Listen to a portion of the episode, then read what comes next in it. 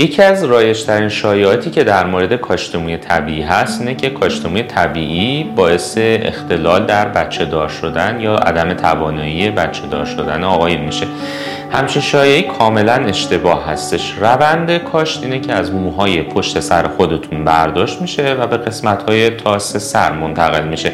پس هیچ اختلالی در هیچ قسمتی از بدن ایجاد نخواهد کرد. منتها زمانه که کاشت مو انجام میشه برای نتیجه بهتر و تقویت موهای قبلی ممکن از داروی فیناستراید استفاده بشه که داروی فیناستراید با بچه دار شدن یا تشکیل جنین پسر ممکنه اختلال ایجاد بکنه.